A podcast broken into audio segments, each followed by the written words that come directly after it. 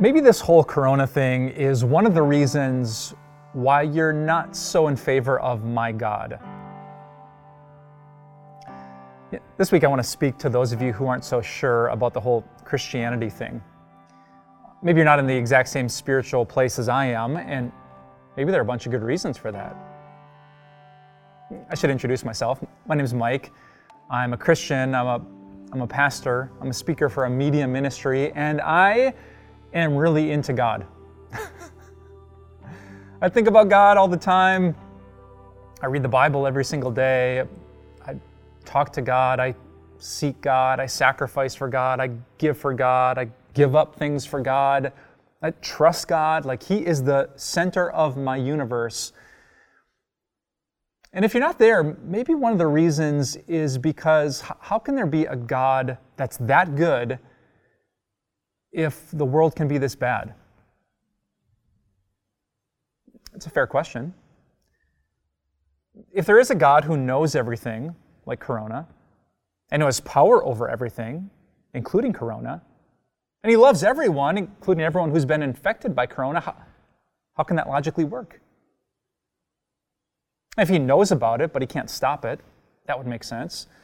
If he knows about it and can stop it, but doesn't love us, well, that would make sense. If he loves us and could stop it but didn't know about it, that would make sense. But how, how do you put together these three things that God knew and God could have stopped it, and God says he loves the world? That you know, logically doesn't make sense. It's one of the biggest objections that many modern people have to the faith that I believe in. Why do bad things happen to good people? How can there be such a good God in such a broken world? And it, it start, didn't start with Corona, but it's resurfaced those old objections and feelings. And this week I want to talk to you about that.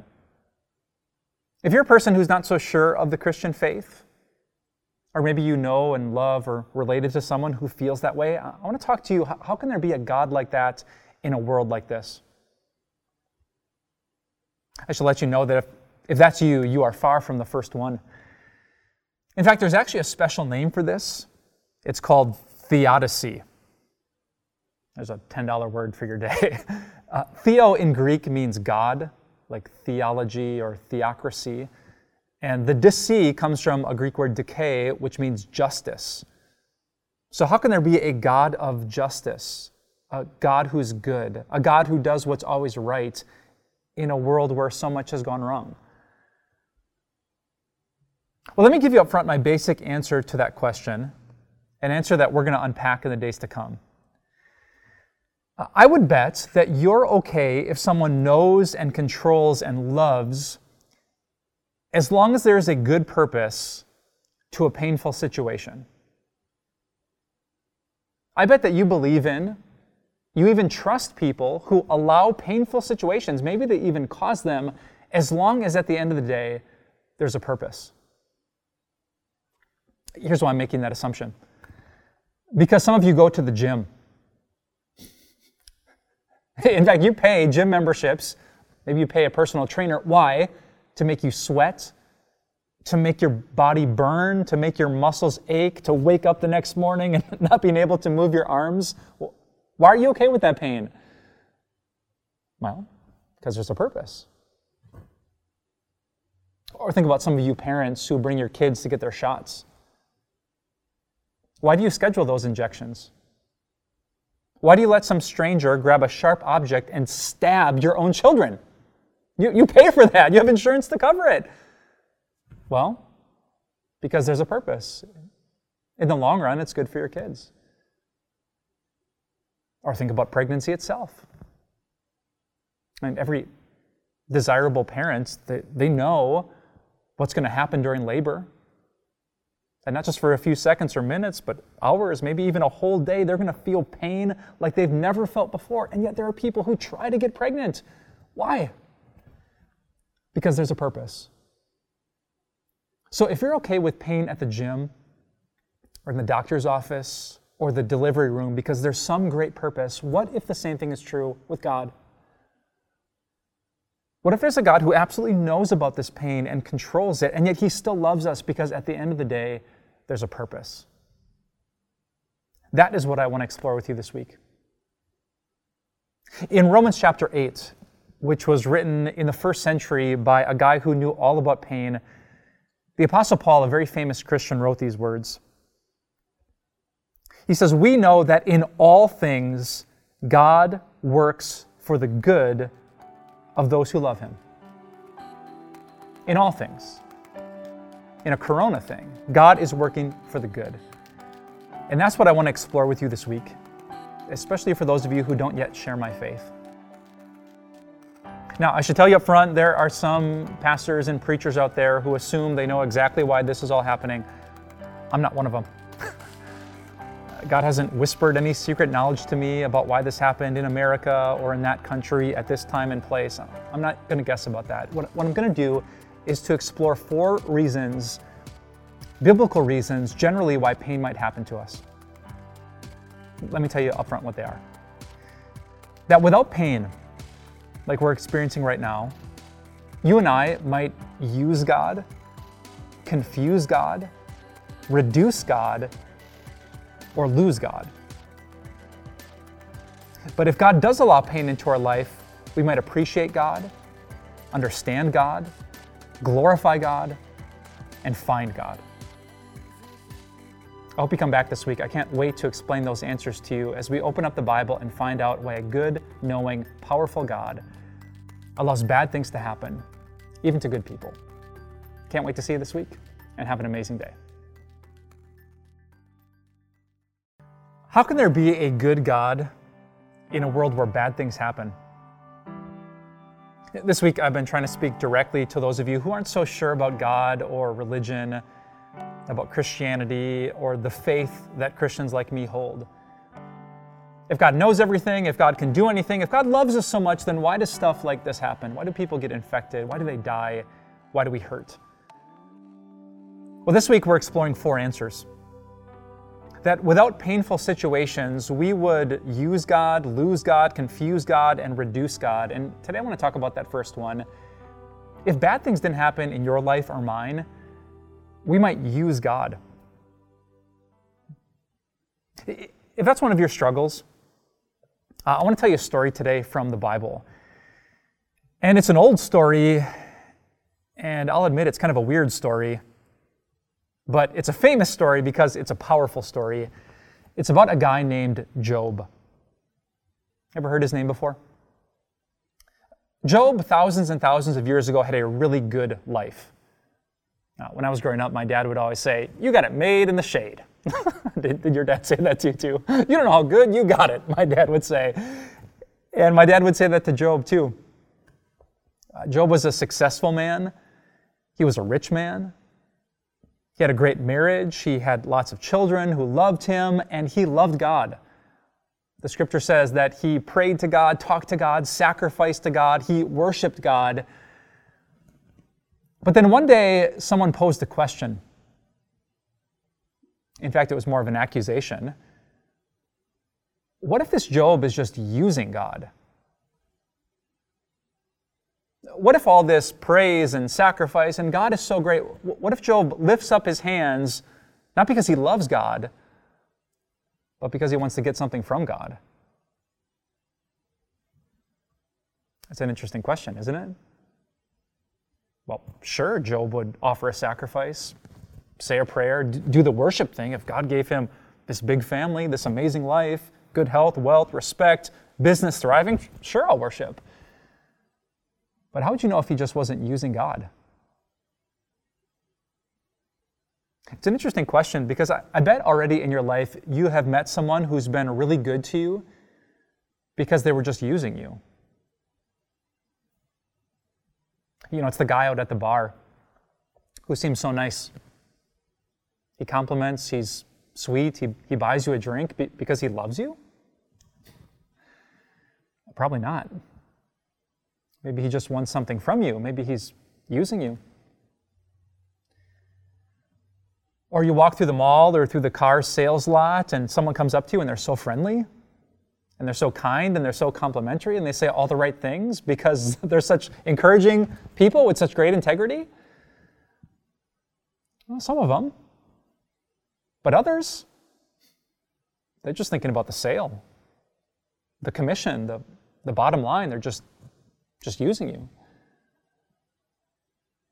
And sadly, sometimes this happens with Christian people. You have the neighbor who goes to church every Sunday morning, and they're really nice to you when they talk over the fence until they find out that you have questions and doubts, that you don't believe all that stuff just yet. And then maybe they're not so friendly and they're not so kind because you don't share their faith, their love wasn't genuine. They were just using you. So, what's the only way you can know if someone's not using you? That they actually love you? Here's the answer pain. When someone isn't getting something out of the relationship and yet they still stick around and they still love and they still encourage and they're still kind, even if it costs them, then you know it's real. And that's what happened with Job. The accusation was made Job doesn't love God, he's using God. And so God said, fine. And he let pain come into Job's life. His health, his wealth disappeared, his family, his business, his reputation. He lost everything. But what did Job do? His own wife proved that in a way she was using God. You should curse him after all of this. But here's what Job said You foolish woman, shall we accept good from God and not trouble? The Lord gave, and the Lord has taken away. May the name of the Lord be praised. That just might be the reason why God is letting this happen. There are lots of people who live healthy, wealthy, first world lives.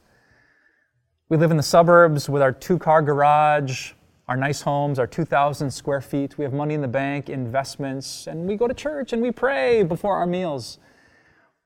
But we'll never know if that faith is genuine until we pray in the midst of pain. We'll never realize that we actually love God and not just the good things that God gives until we suffer like Job. And so, if you hate religious fakes, hypocrites who just say the right things because they're in it for themselves, then actually you shouldn't be afraid of pain. You should actually appreciate God for allowing it. It's what reveals the truth. And that's exactly why we know that Jesus loves us. If Jesus just came in the world to be praised and prayed to, we wouldn't know if he was just using us for that praise. But when it cost him pain, when he ended up on a cross, when everyone turned their backs on him, when, when they spit in his face and put a crown of thorns on his head, but he didn't zip up back to heaven and say, Fine. When he went through it, when he stayed, when he suffered, then you know it's real. So pain is not the problem. It's not the reason to reject God. He has a good purpose for it. In fact, it reminds us of the greatest purpose that He ever carried out for us, for our forgiveness. I pray that helps you believe in my God, a great, loving, powerful, all knowing God who cares more than you'll ever understand. Thanks for watching, and I can't wait to see you tomorrow. Without pain, we might use God, reduce God, confuse God, and even lose God. That's the message I want to share with those of you this week who aren't so sure about Christianity or religion or the Bible or Jesus. I know sometimes we're stumped and, and maybe put off by the fact that God knows about the coronavirus. He controls the coronavirus, and He supposedly loves everyone who's suffering through the coronavirus, and that can rattle our faith, or maybe make us not have faith at all. But today I want to talk to you about that second main point that without pain, we might confuse God. We might forget what Jesus is actually like, what Jesus actually did.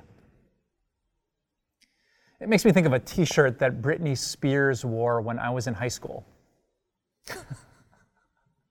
that has to be the weirdest transition in a video devotion ever. so I went to high school in the late 90s when the boy bands were everything. These were the days of Backstreet Boys and NSYNC.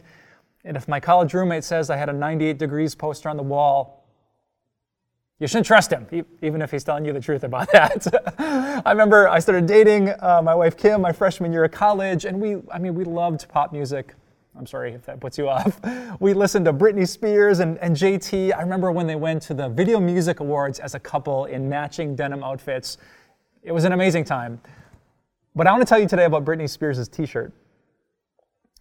Around those years, I remember her wearing this really popular t shirt that had this sketch of Jesus, and it said, Jesus is my homeboy.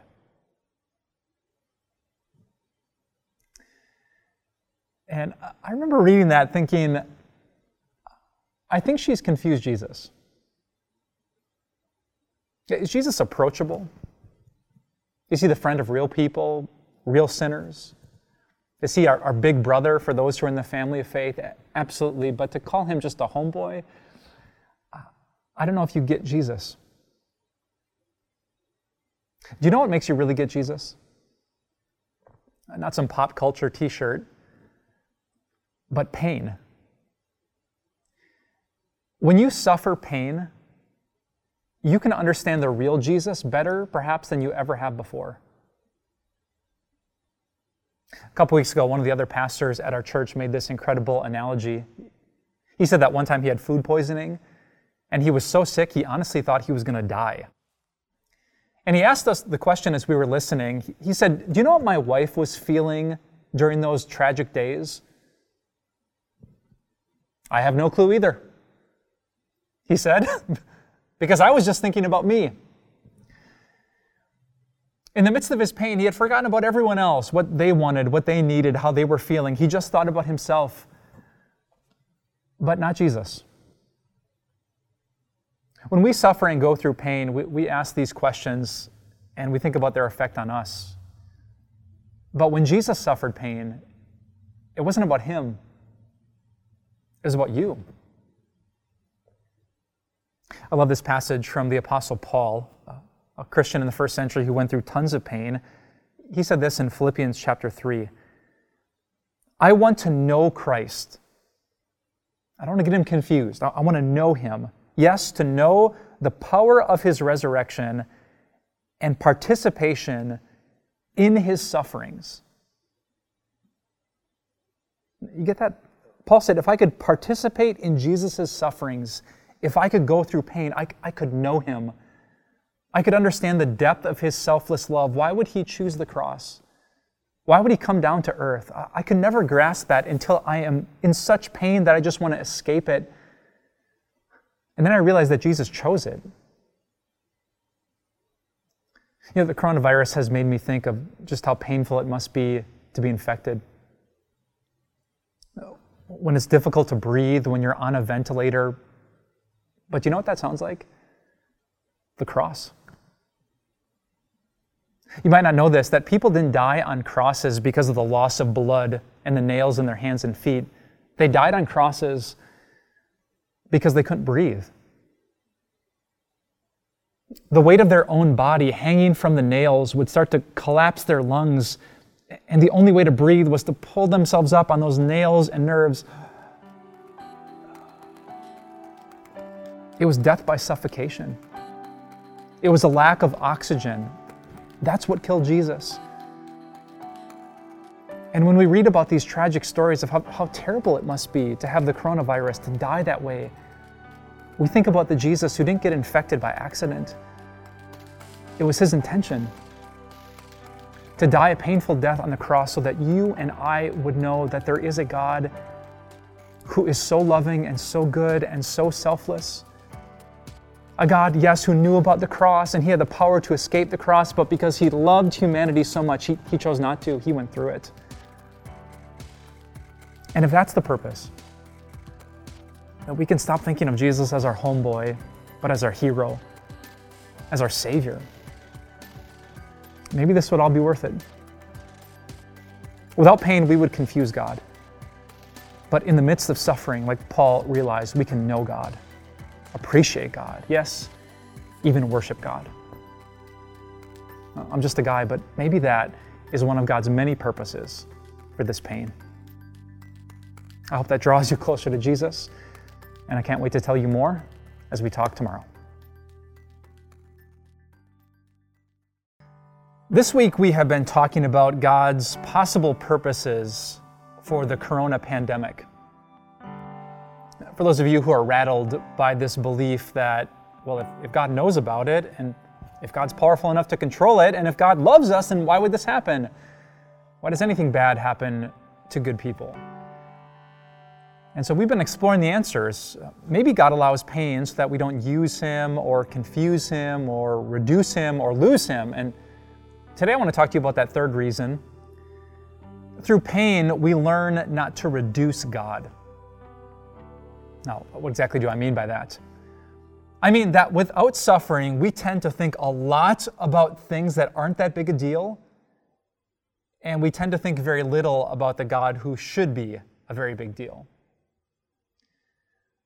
I thought about that idea the other day when I Googled a list of all the rich and famous and popular and influential people who've contracted the coronavirus.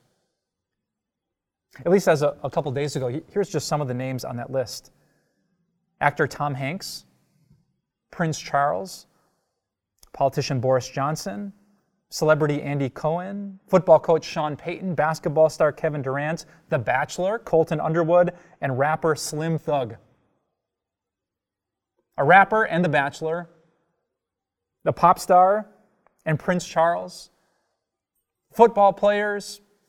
Kevin Durant can do crazy things with the basketball, and yet, and yet all that skill, all that talent, all these people who are so big in our minds, it, it couldn't stop this little invisible virus. And that's such a powerful reminder to me. I don't know about your life, your passions, your goals. But we tend to think so much of our goals if I just got this, I'd be okay. And Corona has exposed the this.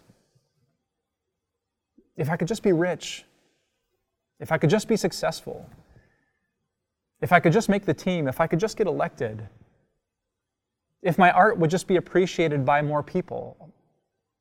The list of names that I just read to you, they had all of that, and yet look at what Corona did. It proved that all that stuff is so small, not powerful enough to save us or to keep us safe. Sometimes God has to strip away the really powerful things in our culture so we realize that they're not that big of a deal, but that He is. About 2,000 years ago, a famous Christian named the Apostle Paul wrote these words. He said to his friend Timothy, Command those who are rich in this present world not to put their hope in wealth, which is so uncertain, but to put their hope in God. You know, sometimes when you're rich, when you're healthy, when life is good, you can put your hope, your future, your good life in something which is so uncertain. Has that ever happened to you?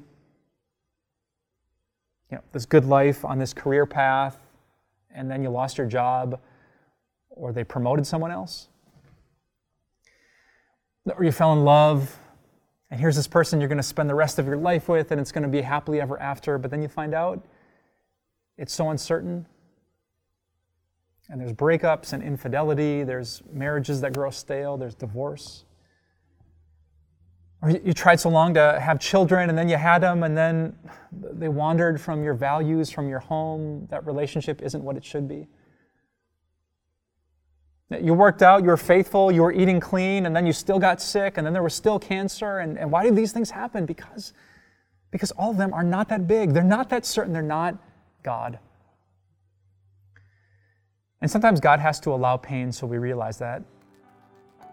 We pursue temporary things until pain takes them away. And this is why Paul said to his friend Timothy, why he's still saying to us today, put your hope in God.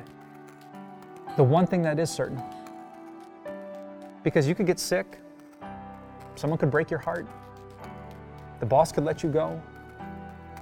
You could turn 30 or 40 or 60 or 80 and realize that the life you thought you were going to have, you, don't have it, but you can still have God. It's actually the gift that Jesus lived and died and rose to give his people. It's the thing every day I try to make my, my rock, my centering, grounding place that no matter what happens today, sickness or death, life goes great or doesn't, I still have God. And so I have hope and I have peace and I have joy. Maybe that's God's purpose for this pain. He has to strip that stuff away. He has to let even famous rich people suffer so we realize that's not what a good life is. A good life is having something that can't be touched or taken away. A good life is having God. With pain, we don't reduce Him, we exalt Him, we magnify Him, and we can find peace and joy in Him. Thanks for considering that idea, and I can't wait to tell you one more reason, one more purpose for our pain when we talk tomorrow. Without pain, you might lose God. This week I've been trying to talk to those of you who aren't so sure about God or Jesus or the Christian faith that I believe in. We've been wrestling with that idea. How can God know about the coronavirus and control the coronavirus and claim to love us when all these bad things keep happening? But we've been learning that if it wasn't for difficult times and hard days, if it wasn't for real suffering and pain, we might use God, confuse God, reduce God. And today, in our last uh, chat here, I want to talk to you that without pain, we might lose God. That's why Jesus addressed the tragedy of his day with that very same thought. Obviously, the corona pandemic isn't the first hard thing that has happened to seemingly innocent people. There were two events that happened in Jesus' day that people had skeptical questions about. One involved a tower that killed 18 innocent people, and the other involved a, a tragic, brutal sacrifice that Pontius Pilate, the Roman governor, made. Have you heard those stories before? Just on the south side of Jerusalem, there was a pool called Siloam. The Bible says that Jesus actually performed a miracle there.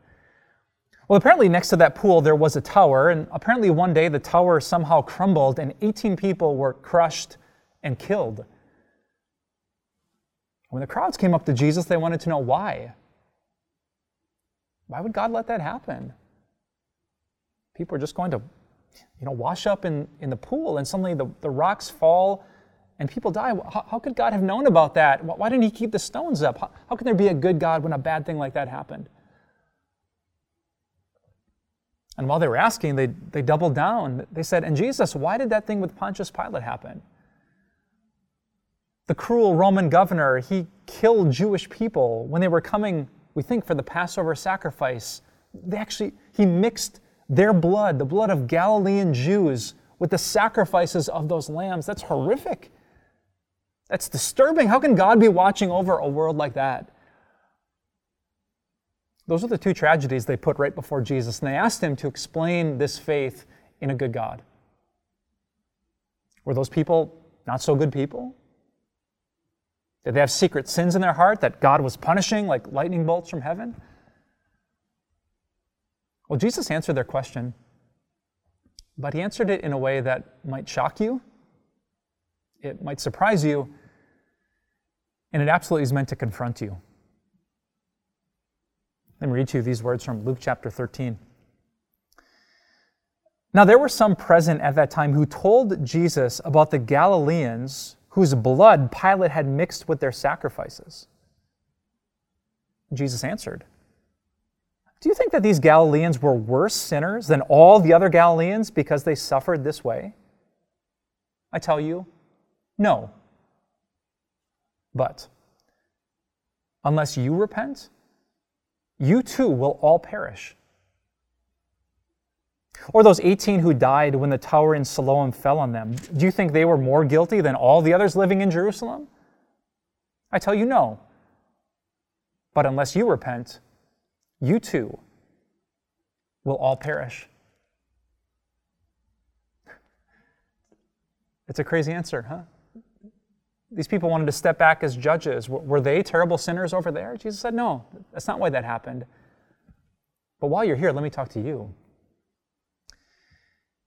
And he told the people, in the midst of their questions and doubts, he, he confronted them and said, Unless you repent, which means unless you change your mind about God, that He is worthy of everything, you will be lost. He used that pain so that they wouldn't lose God.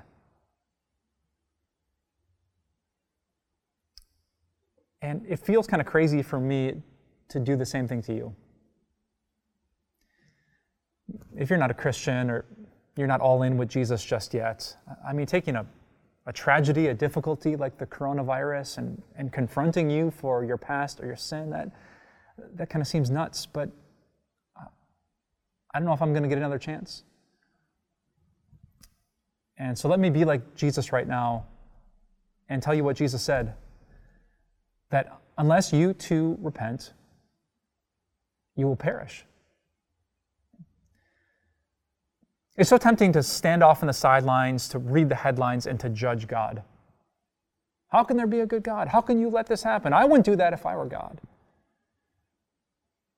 But today, Jesus wants to get a little more personal. What about you? Let's not talk about those people who are infected, those people who are suffering, the number of confirmed cases. Let's talk about you. Let's talk about the life that you've lived. Let's talk about what's in your heart. Let's talk about the words that came out of your mouth because they were in your heart. When you felt threatened or insulted, when the relationship wasn't what you wanted it to be. The things you had said behind closed doors, the text that you typed and then you had to delete because you realized they were just not good or loving or kind. Let's talk about you. And the basic thing we all agree with that we should be kind to each other. That we should love our neighbor as ourselves, that we should treat people as we would want to be treated. H- have you? Do you? All people? In a time of tragedy, Jesus gets personal. And he says, I, I tell you, unless you repent, you will perish. Unless you turn to God and cry out for his help, you, you won't have God. You will lose him. Which means Jesus is saying if you do repent, you won't perish. You'll live. And forgive me for being this bold, but I, I just don't know if we'll get a chance to talk again. Repent. Give it to God. Give up control. Stop running the show because you won't perish. Instead, you will have a life that never ends. You will have the hope of being with God where there are no pandemics and no pain. There's no funerals, no suffering, no doubts, no questions. There's just feasting and joy and happiness. It lasts forever, and it's God's gift to you through faith in Jesus Christ. Maybe God is letting all of these things happen as a megaphone to rouse a world that's been sitting on the sidelines and judging God. Maybe Jesus wants to talk, if, if to no one else, just to you, to draw you to Himself and to give you something that lasts forever, something that even Corona can't take away. Forgive me if that was too direct. But I want to speak to you and say, repent. Find life in Jesus. He loves you. He has power over your future. He knows you and He wants to be with you. That's why He entered our suffering and pain. And it's why He let pain, lets pain happen today. I hope one day you get to join me in the feast that never ends, that you get to join me in the gift of eternal life. Thanks for taking that message to heart. I pray that you believe it, and I'll talk to you soon. Hey, what's up, everyone? Pastor Mike here from Time of Grace. Thanks so much for checking out this podcast. Uh, we certainly would love this message to reach more and more people. So if you wouldn't mind rating and reviewing this podcast, it would bring it to more people's eyes, and we pray this message into more people's hearts. Thanks for your support, and we'll talk to you soon.